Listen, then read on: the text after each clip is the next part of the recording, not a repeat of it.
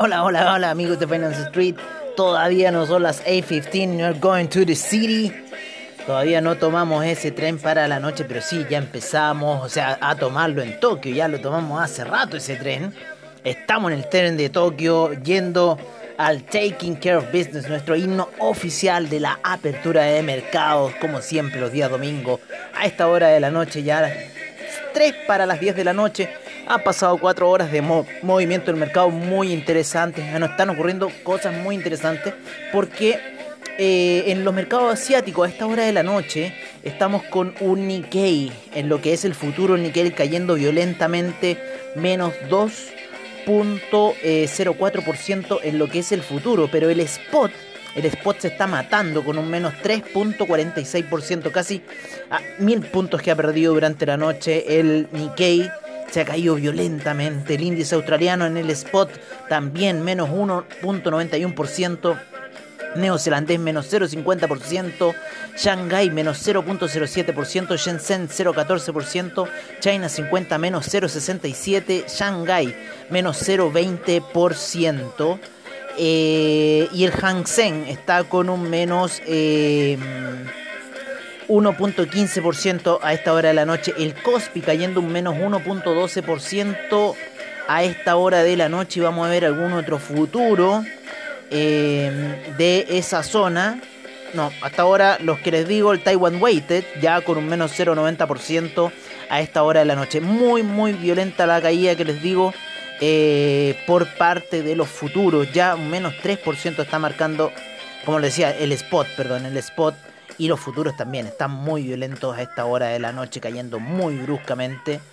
Déjenme, déjenme ver algún otro futuro que nos pueda servir. Pero no, ya les he dicho todos los principales que se están moviendo a esta hora y de la forma violenta que están cayendo. Los índices norteamericanos todavía el Nasdaq manteniéndose ahí por sobre los 14.000 puntos. Está oscilando tímidamente un menos 0,19%. El VIX del SIP está un 1.16% alcista. Yo creo que esta reacción de, eh, en cierta forma, lo que está ocurriendo en Asia a esta hora de la noche corresponde mucho a la caída que ocurrió el día viernes, ¿no es cierto?, ahí para el cierre de mercado y también la del jueves. Así que vamos a ver un poco lo que está ocurriendo eh, todavía hay mucho como de lo que ha pasado, ¿no es cierto?, con lo de la fe, todavía se habla de eso, todavía están ahí como medio, medio las cartas dando vueltas. Por lo menos lo que estamos viendo en, las gráficas daily todavía para el Nasdaq, que está llegando ya al punto, yo creo que de desgaste. Y tendríamos que estar alertas ya a esos cruces de media móvil de 20 periodos, porque ya la fue a buscar, ¿no es cierto? Ya la fue a buscar el día jueves y tendríamos que ver si, perdón, el día miércoles la fue a buscar. Eh, y tendríamos que ver lo que pase el día jueves en adelante, ¿no es cierto? Así que así están un poco los mercados a esta hora de la noche despertando, como les digo, más que nada Asia. Eh, menos 0,46% el, el, Dow Jones, menos 0,500%, menos 0,38% el US 30, menos 0,21% el tecnológico Nasdaq, menos 0,32% el eh, Russell 2000.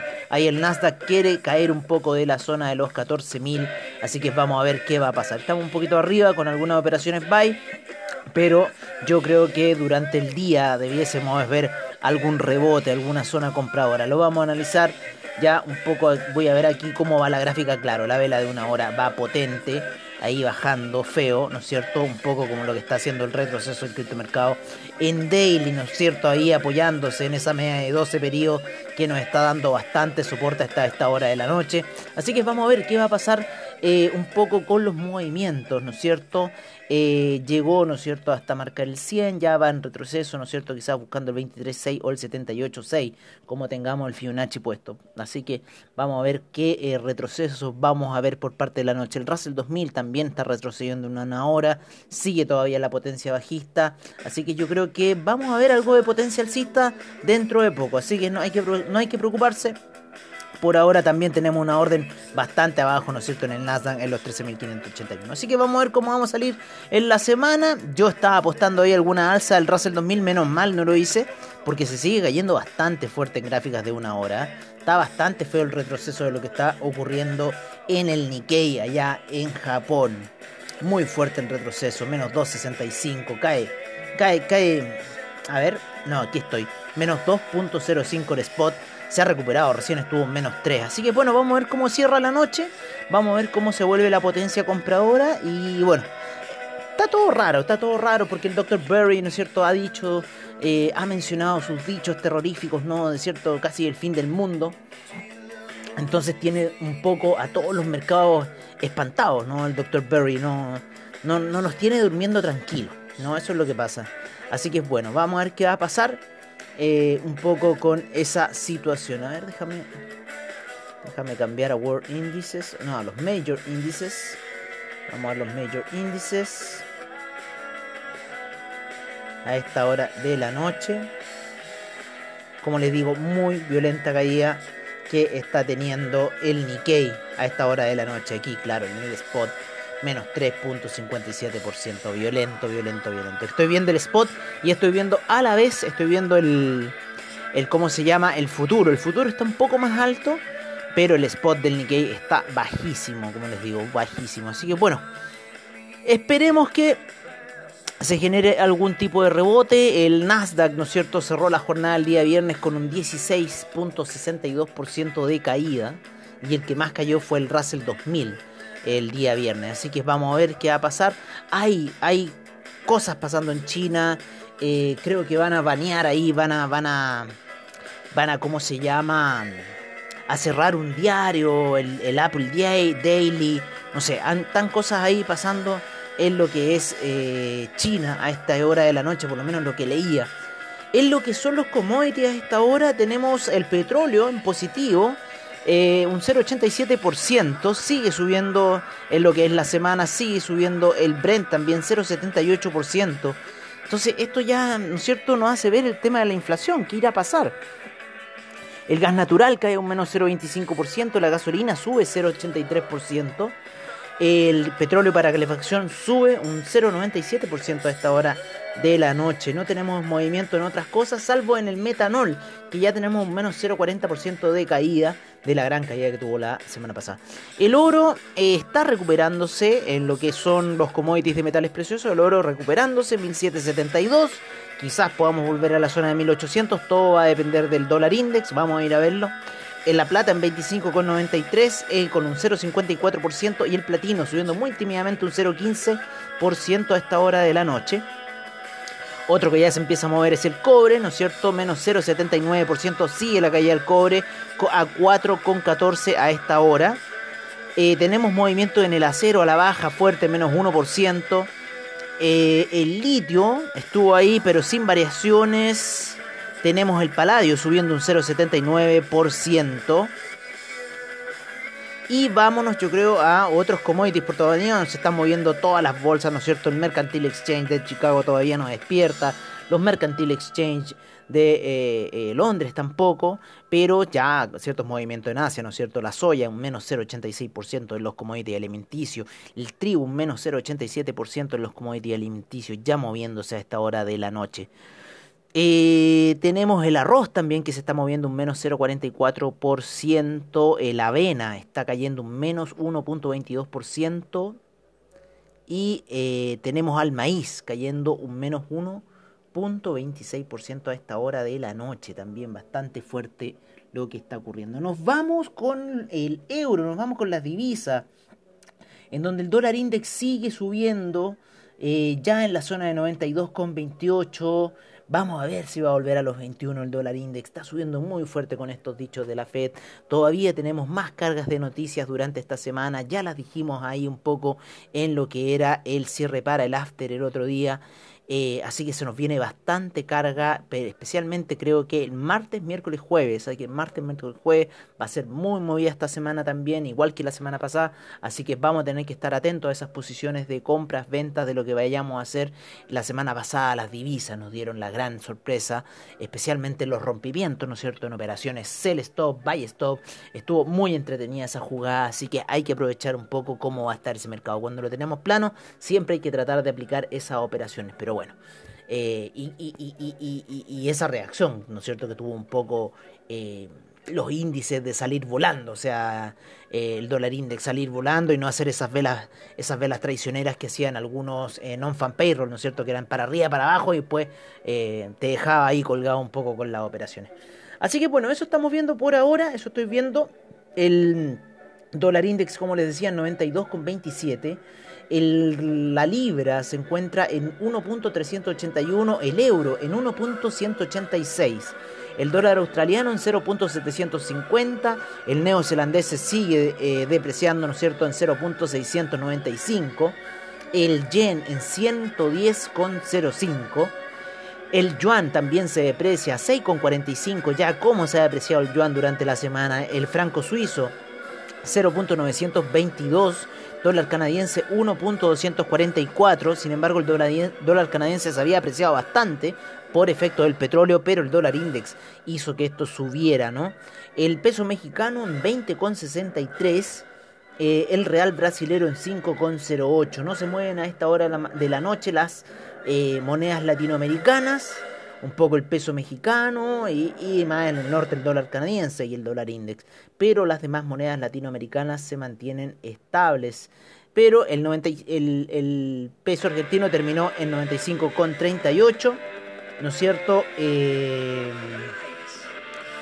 el peso colombiano en 3.766. El peso chileno ha repuntado mucho durante la, la, última, la última sesión a 748 y el sol peruano a 3.94 es lo que ha repuntado. Así que ha estado bastante interesante los movimientos que se han gestionado en las divisas, ¿no es cierto? Las que compiten principalmente con el dólar. Eh, dicho esto, visto esto ya, vamos a ir a lo que ha estado sucediendo en el fin de semana, ¿no es cierto? Que es el criptomercado por parte de CoinGecko. Se han creado cinco nuevas monedas, paren de hacer monedas 8.023 monedas según CoinGecko, 4, 476 exchanges. El market cap está subiendo muy tímidamente a esta hora de la noche en 1.528.000 millones, en un 0.01%. Ese es el market cap total que tenemos a esta hora. El volumen transado 110.000 millones. La predominancia del Bitcoin 43.5, 16.9 el Ethereum y el Ethereum Gas ha subido a 12 a esta hora de la noche. Habíamos hecho un Crypto Session, véanlo si quieren ver más de lo que es criptomercado. Vean en Finance Street Channel, vean en cómo se llama en Finance-Street en Instagram. Eh, los videos que estamos haciendo en las Crypto Session y ahí pueden ver un poco todo lo que estamos analizando dentro de esas situaciones. Habíamos hecho un video análisis, pero ustedes saben que esto es la apertura de mercado y tenemos que hablar también del criptomercado. También pueden escuchar, acuérdense, como siempre, los After Crypto eh, en la semana, así que eso está ahí. Eh, y lo que es, como les digo, formato video, Crypto Session, donde explicamos un poco y van a ver un poco eh, también lo que yo veo, ¿no es cierto?, de lo que les muestro a diario. Tenemos en primer lugar, vamos a ver aquí un poco el portafolio portafolio en las moneditas. Ya las vamos a capturar hoy día. Mira que el otro día me comió 100. Oye, tenemos en primer lugar al Bitcoin en 36, 35.464. Estaba teniendo un, un, pump bastante fuerte desde, desde niveles de 33.000 y fracción. Que llegó el Bitcoin y ya está en 35.464 está, llegando, está en la línea de tendencia bajista, la está rompiendo ligeramente, principalmente se nota en el Ethereum y otras altcoins, así que por lo menos también en gráficas de una hora se nota por sobre las medias móviles de 2 y de 20, así que hay que ver qué va a pasar con esta situación, pero la tendencia bajista todavía se mantiene en el mercado, cerraron con una vela martillo alcista para lo que fue la vela daily de hoy, así que yo creo que podríamos de nuevo, nuevamente, eh, de nuevo ir a buscar la zona de los 40.000 quizás. Así que vamos a ver cómo está este retroceso. Yo todavía creo que nos queda todo un mes de este bamboleo que está haciendo el criptomercado. El Bitcoin, como les decía, 35.471 ya. El Ethereum en 2.223 y llegó a estar en 2.042. Así que imagínense, 200 dólares que ha subido. El Tether en un dólar, el Binance Coin 336 con 88, el Cardano en 1,41, Dogecoin 0.274, Ripple 0.754, el USD Coin en 1 dólar, el Polkadot en 20,35, el Uniswap en 20,55, Bitcoin Cash en 551,17, Litecoin en 153,36, Binance USD en 1 dólar, Solana en 34,26 y Chainlink en 21,38. todos en este minuto están girando levemente. Yo creo que se van a ir a apoyar a las medias móviles de 20 y 12 periodos. Vamos a ver, monitoreen esa situación porque dio un pump, ¿no es cierto? Pero está todavía en la línea de tendencia bajista que venimos arrastrando la semana pasada. Así que tengan ojo con esa situación. Si se apoyan esas medias móviles, puede que empiece a subir. Así que tengan mucho ojo con esa eh, pump que se puede venir un poco por las altcoins, ¿no es cierto?, en esta situación bajista que han estado teniendo y si se cumple un poco la teoría Wyckoff, que yo creo que se va a cumplir, o sea, creo que vamos a tener más retroceso. Hay muchas noticias positivas de bullish, bullish, bullish, bullish, pero yo lo veo más en el nivel técnico, lo veo más en, en la implementación eh, y lo veo más en, plazo largo. O sea, si ustedes quieren esos 200 mil, eh, tienen que pensar, a ver, estamos a 2021, el halving fue el año pasado, en el 2015, por ahí, ¿ah? perdón, en el 2024, 2024, 2025, si quieren ese PAM de los 200 mil. Yo creo que por ahora no va a ser. Hay gente que anda diciendo plan B, anda hablando puras cabezas de pescado, yo creo eh, de que esto puede llegar a los 450 mil de aquí a fin de año. Si lo hace, me quito el sombrero en Si lo hace, me quito el sombrero en Pero la, la, mm, el hecho técnico, ¿no es cierto? Lo que realmente importa, que es, esa situación técnica, nos está indicando otra cosa, nada que ver. Yo por lo menos estoy esperando esa situación para irme realmente en compra de la media de 200 pedidos en gráficos weekly eso creo que va a ser. Y bueno, ya estaría esperando para el próximo año. Ya hold ahí eh, para los hodl, hodl.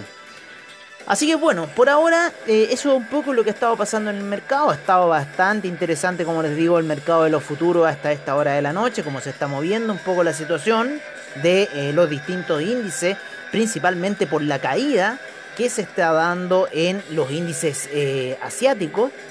Eh, pero por ahora parece que se está recuperando. Sin embargo, el VIX todavía me preocupa. Un 2.54 es la única cosa verde que se ve en la pantalla. Todo lo demás está rojo.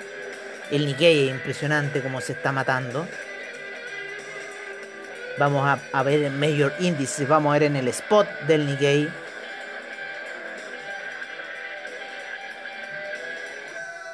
Y el spot del Nikkei se cae de una manera, amigos, pero violentísima menos 3.40%. Lo voy a poner porque es violento lo que está pasando en, eh, en el Nikkei.